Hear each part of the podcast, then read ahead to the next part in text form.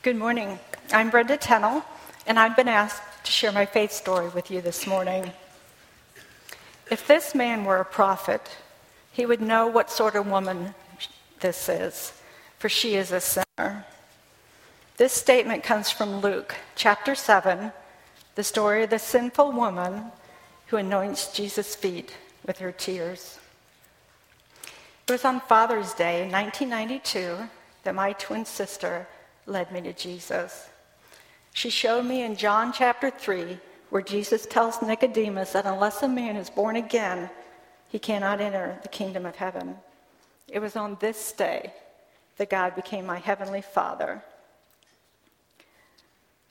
my Abba, my Daddy. One week later, I walked into the doors of Windsor Road. I started reading the Bible and attending classes. God's word re- began to reveal to me the depth and depravity of my sin. I read about Isaiah and his response when he saw the Lord high and lifted up.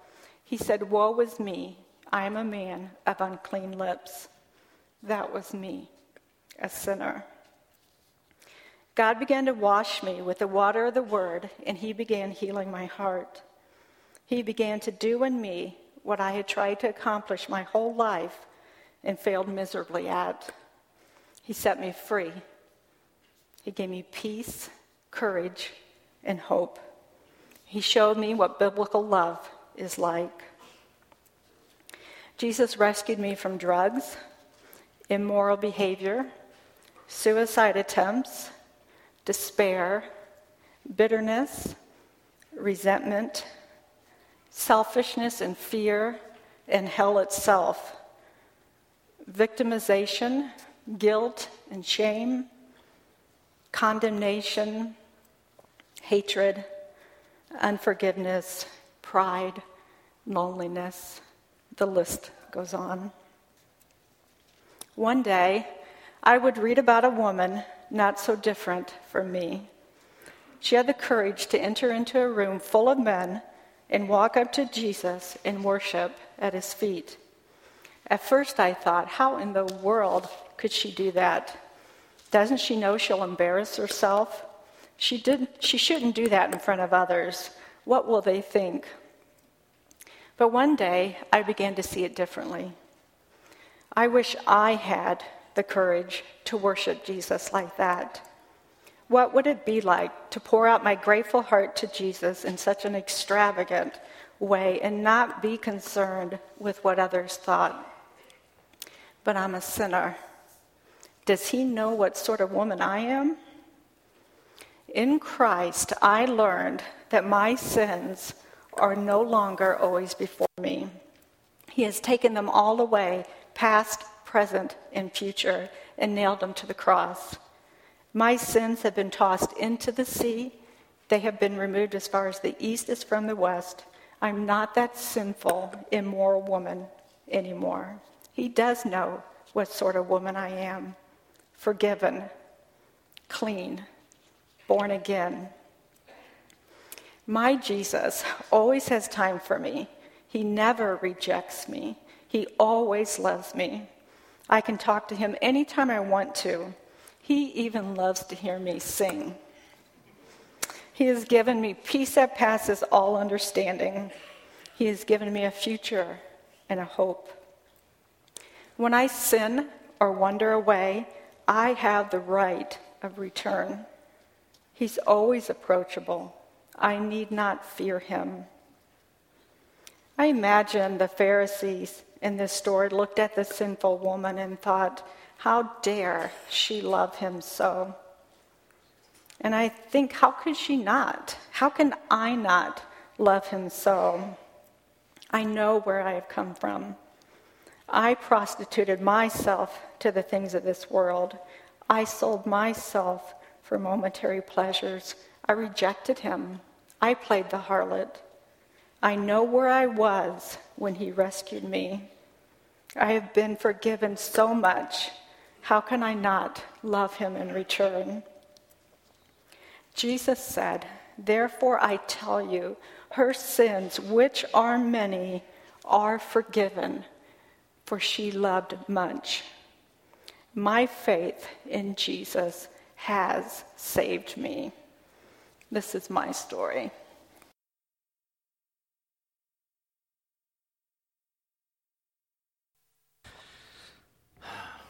Well, thank you so much again, Brenda. And um, just a couple of footnotes to her faith story. And the first is, um, it deals with the power of a personal invitation. Um, so I asked Brenda a couple of days ago when uh, we were going over her faith story, when she mentioned coming to Windsor Road, I said, how did you first make your way to Windsor Road? And she said, because someone invited me to the services. I'm telling you, we are continuing to reap the blessings of that personal invitation that happened over twenty years ago. So if you ever wonder about the power of a personal invitation, here we have just uh, tasted some fruit of that too. So I want to make sure to mention that. And um, and the, I guess the second footnote I want to mention is that um, you know, if you're new here at Windsor Road, if this is your first Sunday here in our services, you, you need to know this. We are a church of broken people.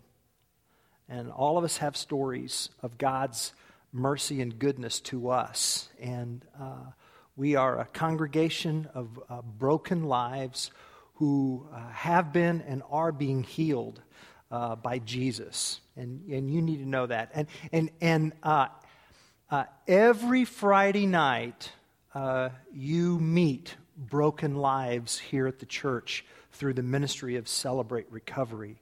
Uh, Celebrate Recovery is a ministry uh, of healing for life's hurts and habits and hang-ups. And uh, we heard uh, a story of healing last Friday night, and um, this coming Friday night, we'll celebrate the fourth anniversary of uh, this wonderful ministry that's changing lives. And so um, there's uh, um, going to be a, a special showing of the film Home Run, which was in theaters last year about this time, and uh, it's uh, about recovery, and it features the ministry of Celebrate Recovery. And um, and it's a wonderful film for many reasons, not the least of which it was filmed in my hometown of Tulsa, Oklahoma. So there. Um, but uh, anyway...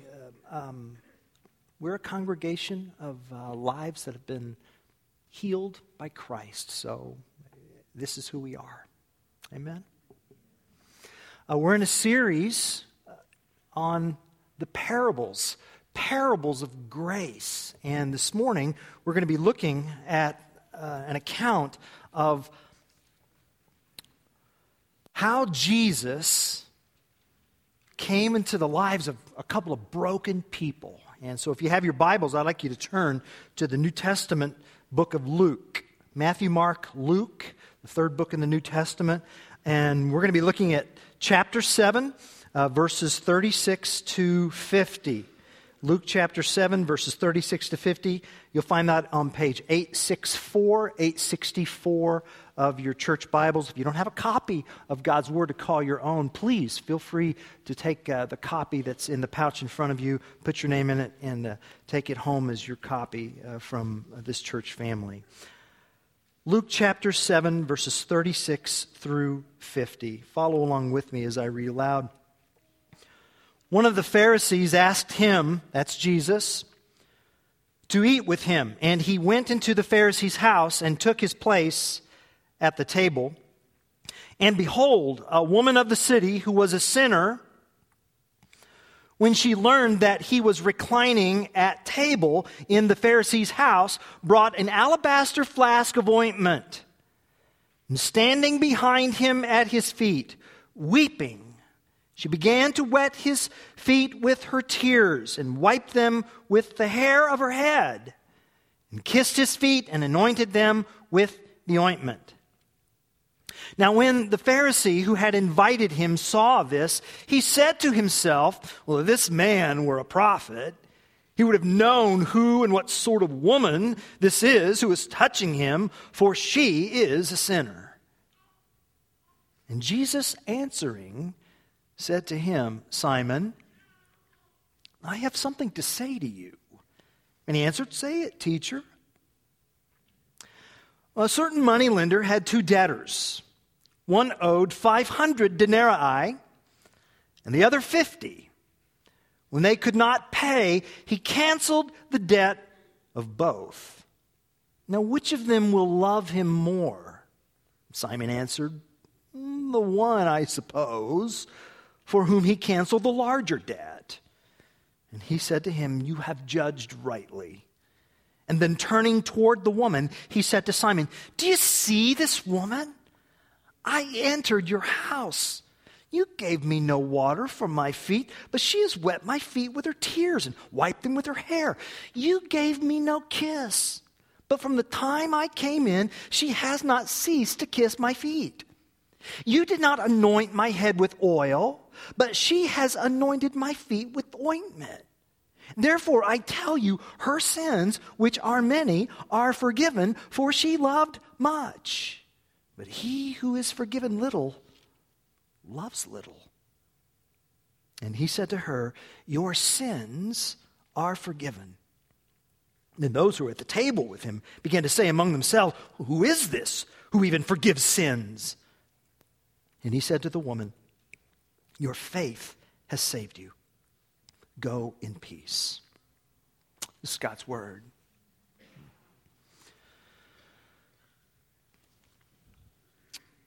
Francis Edward Su is a professor of mathematics at Harvey Mudd College in California. And um, some time ago, he was awarded um, and recognized for excellence in education and in teaching and his classroom skill. And as a part of that award, he uh, was allowed to give a lecture to hundreds of his colleagues um, about the one lesson that has impacted him most when it comes uh, to uh, education and teaching and uh, mathematics. And so Professor Francis, as he's called, thought about what he would say, and he decided to share the one lesson that's really gone beyond just classroom skill. It's a lesson that has affected his relationship with his students. It's a lesson that's impacted how he relates to his colleagues. It's a lesson that has uh, affected his family life. It's a lesson that has touched every fiber of his being. And it is a lesson about grace. In fact, that's the name of the lecture. The, the lecture is about the, the lesson of grace in teaching. And so according to Pro- Professor Francis, uh, grace insists, strongly asserts that my accomplishments do not define me. My accomplishments do not constitute my identity. Uh, my victories, my achievements, my degrees, having tenure, those things do not define who I am, grace says. Grace, rather, is this undeserved good freely given by someone who is very good. I love that definition. Undeserved good freely given by someone who is very good. Good. And he tells uh, about a time in his life uh, when he was in graduate school and he almost quit the discipline of mathematics and almost gave up on his pursuit of being a mathematician. Um, he was struggling with his uh, project, and at one point his advisor, kind of the gatekeeper to his PhD, finally sat him down and looked him straight in the eye and said bluntly, I don't think you have what it takes to be a mathematician. Professor Francis said, this is probably the lowest that I ever felt. Uh, I, I just didn't, I didn't know what to do. I mean, I, he had to really think about what that advisor advised, had to really consider that advice. And he said, I, But I love mathematics. I love teaching. I love sharing thoughts. And it's it's exciting to me. I think about it. And I, I want to pursue this. And, but if I pursue it, it's not going to be for the accolades. It's not going to be for the reward. It's not going to be for the tenure. It's just going to have to be for sheer love of mathematics. And so once he kind of, you know, had that you know, dark night of the soul experience, and he came through saying, no, this is... This is what I truly love. He said that he did what he would recommend any student do who experienced what he experienced. Get a new advisor. And that's exactly what happened. He did. And uh, he was able to find an advisor, actually, who had uh, taught him in undergraduate school. And, and, of course, this meant that uh, he was going to have to uh, start all over in terms of his topic and just kind of go from scratch. But he really liked this particular professor, and here's why. He remembered that when he was an undergraduate student, uh, he had gone to this professor uh, seeking an extension on a project, uh, and the professor asked him why, and he said, the reason why is because my mother has died, and I'd like an extension on my project. And this is what the professor said. He said, so you want an extension because your mother has died? He said, yes. He says, well, he says, you must be going through a very difficult and hard season in your life. Let's get together for coffee. And Professor Francis said, that was an act of grace that totally transformed him. Grace. Uh, my accomplishments are not my identity. My grades are not my identity. Getting into this particular school, not my identity. Having tenure, not my identity. Grace, rather, is this undeserved good, freely given by someone who is very, very good. Wow. Lesson of grace in teaching. Do you hear echoes of that in these verses that we shared this morning? The power of grace to transform lives as Jesus met two people, both of whom had been defined by their accomplishments. And we meet both of them, don't we? Meet, we meet one of them uh, whose name was Simon, Simon the Pharisee. It's interesting, isn't it? Um, three times in the first two verses of our text, we learn that Jesus met with a Pharisee. You see that? One of the Pharisees. He went into the Pharisee's house, and Jesus was reclining at the table of the Pharisee's house. Very specific. Simon the Pharisee. Who were the Pharisees? The Pharisees, well, the name itself means the separate ones. And by Jesus' day, uh, they had been around, oh, well over one hundred fifty years. They were sort of a, an association or a sect or a group of, uh, originally they were a, kind of a back to the Hebrew Bible movement. They were Uh, very concerned uh, that God's people be orthodox in terms of keeping God's word, which is a good thing. But by Jesus' day, this emphasis had sort of morphed into an attitude, an air, a sense of pride. Because these Pharisees, why, to know God's word, you would have to be able to read God's word. They were literate, and so they're, they were of a higher socioeconomic situation, and they tended to look down. They would be like the uh, professor who said, you're not fit to be a mathematician. You're not fit to be one of God's people, that kind of a thing. And uh, Jesus had a very stressful relationship with the Pharisees, and yet one of them invited Jesus to his home. You see that? And here's what I love about the Lord. He accepted the invitation. Uh, we talk about wanting to be more and more like Christ. Here is something that you need to know about Christ.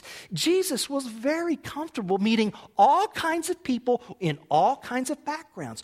And here, Jesus, he was very comfortable coming into uh, the Pharisees' house, meeting with the Pharisees' friends, and dining at the Pharisees' table. Jesus would be very com- Jesus would find himself, it would be very easy for him to have a meal in the in the dining hall of the Champagne Country Club. Very easy for him to do that. And it would be very easy for Jesus to have lunch uh, in the workroom at A D M. He would be, be very comfortable. He'd be very comfortable uh, dining among the, the The, the senior academic leaders at the university, and he would be very, very comfortable um, uh, uh, distributing food and helping uh, the under-resourced at Salt and Light. He could meet with broad ranges of people. That's exactly how he was. And so he accepts this invitation to meet with uh, Simon, Simon the Pharisee. Now, our meals that we have, you or a guest over at my house, you come in, I'm going to close the door. It's going to be somewhat personal and a private affair. That's not exactly how it was back then in the first century. We Americans are very guarded about our privacy and our personal lives, but uh, things were a lot more open back then. Um, I found this picture, and uh, this would have been in the era of the Roman Empire. This would be like a dining room table. And notice, first of all, it's outside. So So Simon's home could very well have had a courtyard, and you've got fountains, and yes, that's a table there in the middle, and, and you notice what's not there, chairs. So this idea of having a chair and scooting up with your feet underneath the table, that's very foreign to Jesus' world. What you'd have there is, uh, well, what technically that's called there on the left is a triclinium, tri, three, clinium, like recliner, to uh, uh, almost like a, a mattress or a couch, a three-man couch. So people would actually eat their meals propped up on uh, their left elbow, and they'd be reaching their right hand over at the table, and they would be eating and drinking, and that's what's going on there. This very, and so because it was more open, uh, you would have passers-by or strangers or gawkers kind of walking by and seeing this fantastic banquet that's taking place here as Jesus has been invited to Simon's house. My goodness. And and um, and then all of a sudden she shows up. Verse thirty-seven. Luke begins by saying, "Behold, look, there she is, a woman of the city." What does that mean? Well, you can only imagine. A woman of the city. Luke says she was a sinner. What kind of sinner? You can only imagine. She was probably an adulteress, probably a prostitute. Why is she there? Why would someone like her go to a place like Simon, the Pharisees, the separate one? My goodness. Well, it's because Jesus was there. That's why. And she wanted to bring him something. Uh, uh, uh, but when she gets there, it's almost like this explosion of emotion takes place where here she's, you know, standing behind him. You remember that picture there? His feet are not going to be under the table. They're going to be back behind him, standing behind him there. She just, this volcanic explosion of emotion happens, and, and she starts bawling and, and, and, and uh, kind of watering the feet of Christ, with, at which point, you know, she doesn't have a towel to, to wipe the, her tears off, so she lets her hair down. Oh my goodness, she's around a table of Orthodox Pharisees, and she lets her hair down, and she starts dabbing the tears off of his feet, and, and then she and then she just breaks the alabaster jar, the flask of ointment, and begins to anoint his feet. Normally it would be his head, but she's that's as close as she can. So she starts anointing his feet and kissing his feet, and and, and um, I could be wrong. But I don't believe that Jesus was distracted at all by the commotion that was going on. I really don't. Why? Because he's the king. And in another realm, for all eternity, he was attended to by the angelic beings. And so here, this dear soul is attending to him. So Jesus is propped up, and he's leaning, and he's eating, and he's having a conversation. He's not distracted at all by this explosion of emotion that's going on. Simon, on the other hand, Awkward. Total awkwardness. His, the needle on his cringe meter is about to break the glass. You know, oversharing. Oh my, oh. What's she doing? What's she done? I don't mind her gawking from the other side of the street, but what's going on here? Huh? Verse thirty-eight, standing behind him at his feet, weeping, she began to wet his feet with her tears and wiped them with the hair of her head and kissed his feet, anointed them with ointment. And now when the Pharisee who had invited him saw this, and this is interesting, when he saw this, he wasn't thinking about her. Why? Because he had already judged her. He had already made a determination about who she was and what she was about. He saw this and his thoughts went to Christ. Well, my mind's made up about who he is. Huh. I've invited him over to figure out what kind of a person he is. Now I know. I know I know this much. He's not a prophet. He may be a good talker, but he's not a prophet. Because if he were a prophet, he would know what kind of woman this is who is who is doing what she's doing, and he wouldn't have anything to do with her. That's what we learn here in verse thirty-nine. Now when the Pharisee who had invited him saw this, he said to himself, if this man were a prophet, he would have known who and what sort of woman this is who is touching him, for she is a sinner. That's Simon, harumphing in his heart about her. My goodness. Now he's made two assumptions, you know. He's made two assumptions there in verse thirty-nine. Assumption number one, he assumes that true prophets will not allow themselves to be touched by sinners. He assumes that true prophets will not allow themselves to be polluted by dirty, adulterous women. He makes that assumption, right? I wonder.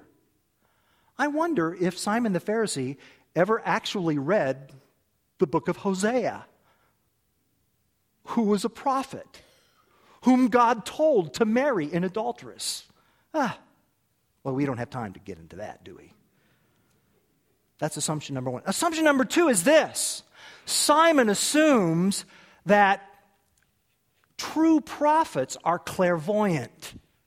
See, if if if he knew what kind of person, if he could really read her, then he would he would know who she wi- is and wouldn't let her touch him. You know, back up to assumption number one. He's made those two assumptions. You know what the ironic thing about this whole thing is? So the irony is that while Simon has judged Christ not to be a prophet, because if he were a prophet, he'd be able to read this woman and tell that she was a sinner and then not let her touch him. In fact, Christ does read Simon's heart, thus showing that he is clairvoyant. Did I say that right? I worked on it. You understand? You see what I'm saying? Oh, Jesus is Jesus is reading the situation very clearly. Simon thinks he ought to be reading her, but Simon's left himself open. And Jesus hears the conversation that Simon had with himself, and that's why Jesus says, uh, excuse me, Simon, may I have a word with you? Verse forty. Simon, I have something to say to you. Now listen, by the way, when Jesus says, I have something to say to you, that means he's going to throw a grenade in your tank. Okay? So get ready. Oh, yeah, say it. Go ahead, teacher. And Jesus tells this little two-verse parable. A certain moneylender had two debtors. Debt was a terrible thing in the first century. I mean, a terrible thing. Not the kind of regulations we have in our country. I mean, you, you can't pay your debt. You go to debtor's prison. And then how are you going to pay your debt there? See? Very difficult situation. One owed five hundred denarii. What is that? A denarii is plural of denarius. And remember the parable last week of the workers in the vineyard? A denarius was a unit of money that was typically the wages paid for one day's labor. So here, one of these owes about two years' worth of wages. The other owes about two months' worth of wages. Both are in debt. Both cannot pay the debt. Both are in trouble. And what happens? The moneylender decides he doesn't care about money, and he canceled the debt of both. Now, which of them will love him more? And Simon answers, he's really cautious. That's why he says, well, I suppose he's kind of, he's afraid he's going to be cornered here. Well, he better be. I suppose, I suppose the one for whom he canceled the larger debt. And Jesus said, you're right on. You're right on. You've judged rightly. I agree with you. And that's when Jesus turned toward the woman. He, now he turns toward the woman, you see. He's not been distracted any of this time. Now he turns toward her, but he speaks to Simon. And what does he say? What's, what's the very first word out of Jesus' mouth? Look! Look at her, man. You haven't even seen her. Luke tells us earlier to see her, right? But Simon, Jesus says, look, see her. Don't you see her? Look, I come to your house as the honored guest. And we know that Jesus was invited as the honored guest. That's why, that's the importance of this phrase, and he took his place at the table. That means he's the honored guest. He's called teacher, a sign of respect. You've invited me to your place. You didn't wash my feet. That would be just typical and customary in the first century to come to someone's home in the first century after walking in the dirty, dusty streets, uh, uh, and my feet are aching from the trip.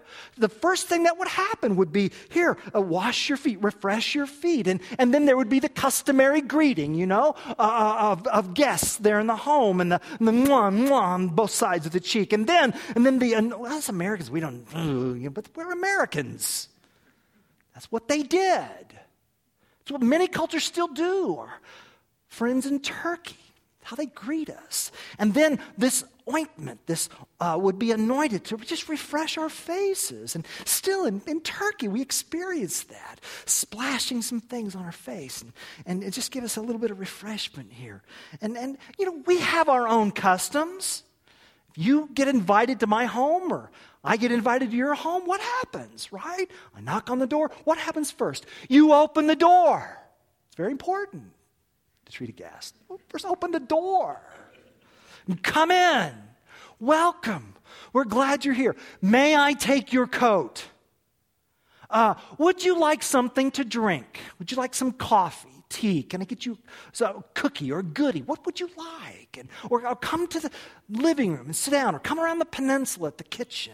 Oh, see, these little things, we just, they're just unconscious. This is how we treat guests. And you might overlook one or two. And, and, and But, you know, Simon was zero for three. And Jesus was the, the honored guest. What's going on there? And Jesus says, Simon, this, this woman, she... She's come and she's she's wet my feet with her tears and wiped them with her hair. And then and then you've, you've given me no kiss. She's stopped, stopped kissing my feet. My feet. Wow, that's an expression of love. And my goodness. And Jesus is not saying, Simon, she, she did more than what you did. That's not what he's saying. He's saying, she did more than what you didn't do. She's been a better hostess, and it's not her house. What's up with that? Therefore, I tell you, her sins, which are many, are forgiven, for she loved much. But he who is forgiven little loves little. And that's when he says to her, your sins are forgiven. And now the rest of the Pharisees are humping. Oh, who is this? Who is this that even forgives sins? And we don't know what's going to happen next, do we? We don't know what's going to happen. It just, the scene just kind of abruptly ends. What's Simon going to do? How's he going to respond? Where's this going? What is this about? Friends, this is about grace. This is about the fact that your accomplishments do not define you. This is about undeserved good freely given by someone who is very good. Very. And in this cast of characters here, this, this, these verses are all about the issue of identity, I, who am I? Who is, who is this woman? Who is Jesus? Who is Simon? Who are these people? Well, let's start with Simon. Who is he? I'll tell you who he is. He's someone who likes his accomplishments.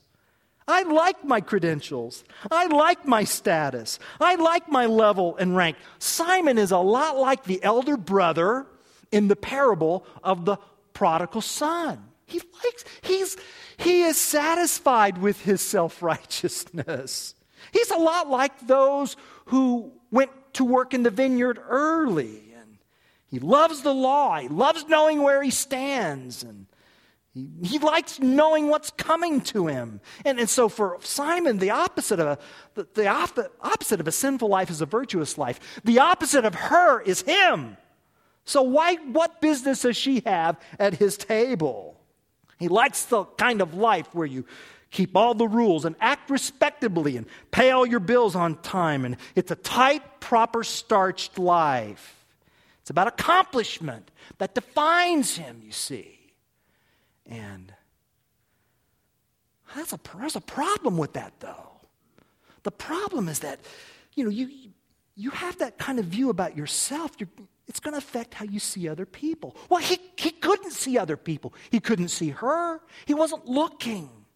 He was so absorbed with what he was going to do. Uh, Henri Nouwen, uh, a Christian author and uh, a priest uh, in his vocation, has a great question. And it, it it's for the Simons in this room. Who am I when nobody pays attention, says thanks, or recognizes my work? And the answer, the answer shaped by our culture is, you're a nobody. That's who you are. You're a nobody. If you're not someone who stands out, you're a nobody. And and nobody wants to be a no, nobody wants to be ordinary. All of us want to be extraordinary. And as a result, we get driven by what Nouwen calls this shame-based fear of being ordinary. Shame-based fear of being ordinary. Why would people be afraid of that? Because we're afraid, we're afraid of death. We have an anxiety about death. We want our lives to matter. We want to be noteworthy. We want to be significant in the face of death. We don't want to fade away. We want to leave a dent in the universe. And so we tend to grasp at anything that makes us stand out and leave our mark, which leads to this neurotic social comparison game, the comparison trap that appears online and in our social relationships and at work. This shame-based fear of being ordinary. It comes from this jealousy or envy of comparing ourselves with other people, fused together with this inferiority and inadequacy. But here's the problem, though. Here's the, everywhere we see Jesus, we hear him saying, you've got to take the last place. You need to be the last, the littlest, and the least. You've got to be a servant. But that's practically impossible if our egos are being driven by neurotic and shame-based anxiety. Because the reality of Good Friday is this, is that if you become like Jesus, if you carry his cross, nobody's going to notice. Nobody. Nobody in this world, that is. You see, that's the point of crucifixion.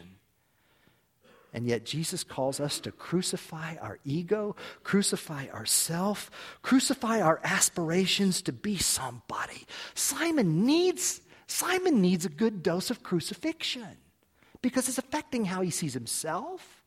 It's affecting how he sees others. He keeps the commandments and it makes him proud. He fails to keep the commandments, and he's filled with guilt. Surely there's a better way. Yes, it's called grace. Will he get it? Will we? Hmm. Well, that's Simon. Let's talk about Jesus for a moment.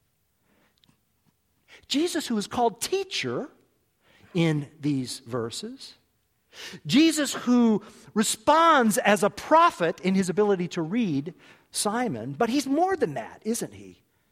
He's God himself. Who else can forgive sins but God alone? Jesus just pronounces it. He doesn't stutter when he said, he doesn't say, your sins are forgiven, I think. He doesn't do that. He declares her sins forgiven. In fact, he identifies himself as the moneylender in the parable. Only God is like that. Simon thinks that this meal is about two teachers and a sinner. He sees Jesus as a junior, you know, Pharisee in the making. He sees him as an associate professor. Simon's a full professor. Two teachers and a sinner. Uh-uh, Jesus says. This is not about two teachers and a sinner. This is about two sinners and the teacher. And Simon, I'm the teacher. I'm God. The gospel is the banker who, instead of foreclosing on my mortgage, he rather gets out his checkbook and he pays the whole debt. That's grace.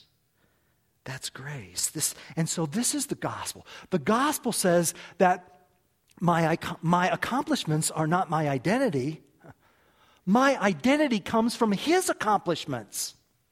My worth as a person comes from Christ and no one else. And, and so this table is now this table of fellowship and love. It is a table for both this woman of the city and this Pharisee. It is this table is for both the woman who must repent of her unrighteousness, and this table is for Simon, who needs to repent of his righteousness. He needs to repent of his righteousness. And only Jesus can do that. Only Jesus. That's who he is. And finally, we get to this dear woman, this woman who came, this woman who came because she turned from her past. She received forgiveness from Christ himself because of his accomplishments. And what we learn when we look deeply at this story is that, in fact, no one owes God merely fifty denarii. All of us are in hoc five hundred. We are. And you know what the irony is of this? This dear, forgiven woman turns out to be declared more holy and more pure than a table full of preachers, because she was the one who trusted Christ. We're, we're not sure what Simon's going to do, but we know what this woman did. And so no wonder she responded so extravagantly. She understood what it meant to receive grace. She understood that. And so there wasn't anything reserved about what she did. She cared only about Jesus. She didn't care what anybody else thought. So what, what gift would move you so much that you would weep and bawl and break every social convention without flinching, all because you were so happy and so joyful and so at peace? What gift would that be? Would you agree with me if I said that gra- gratitude is a sign, a metric, a product of grace? Well, we mistake grace when we merely assume that it's something that makes us feel warm and fuzzy. Gra- grace is not, well, God makes me feel good, now I can do what I want. No. Grace, properly understood, changes us, and it changes how we live and think and relate. Grace enables us to sacrifice. Grace enables us to come to the table, to the moneylender who doesn't care about money. He cares about grace. He cares about giving what we don't deserve. And then he turns her into a teacher and a missionary. Go in peace. Go, he says. Why? Because he wants her to go and have a ministry now. Where's she going to go? She's going to need a church, right? She's going to need a spiritual community. A place that will love her and encourage her and sharpen her, and a place to whom where she can sharpen and encourage and contribute. She's going to need a good church. Where will she go? May I give her the name of ours?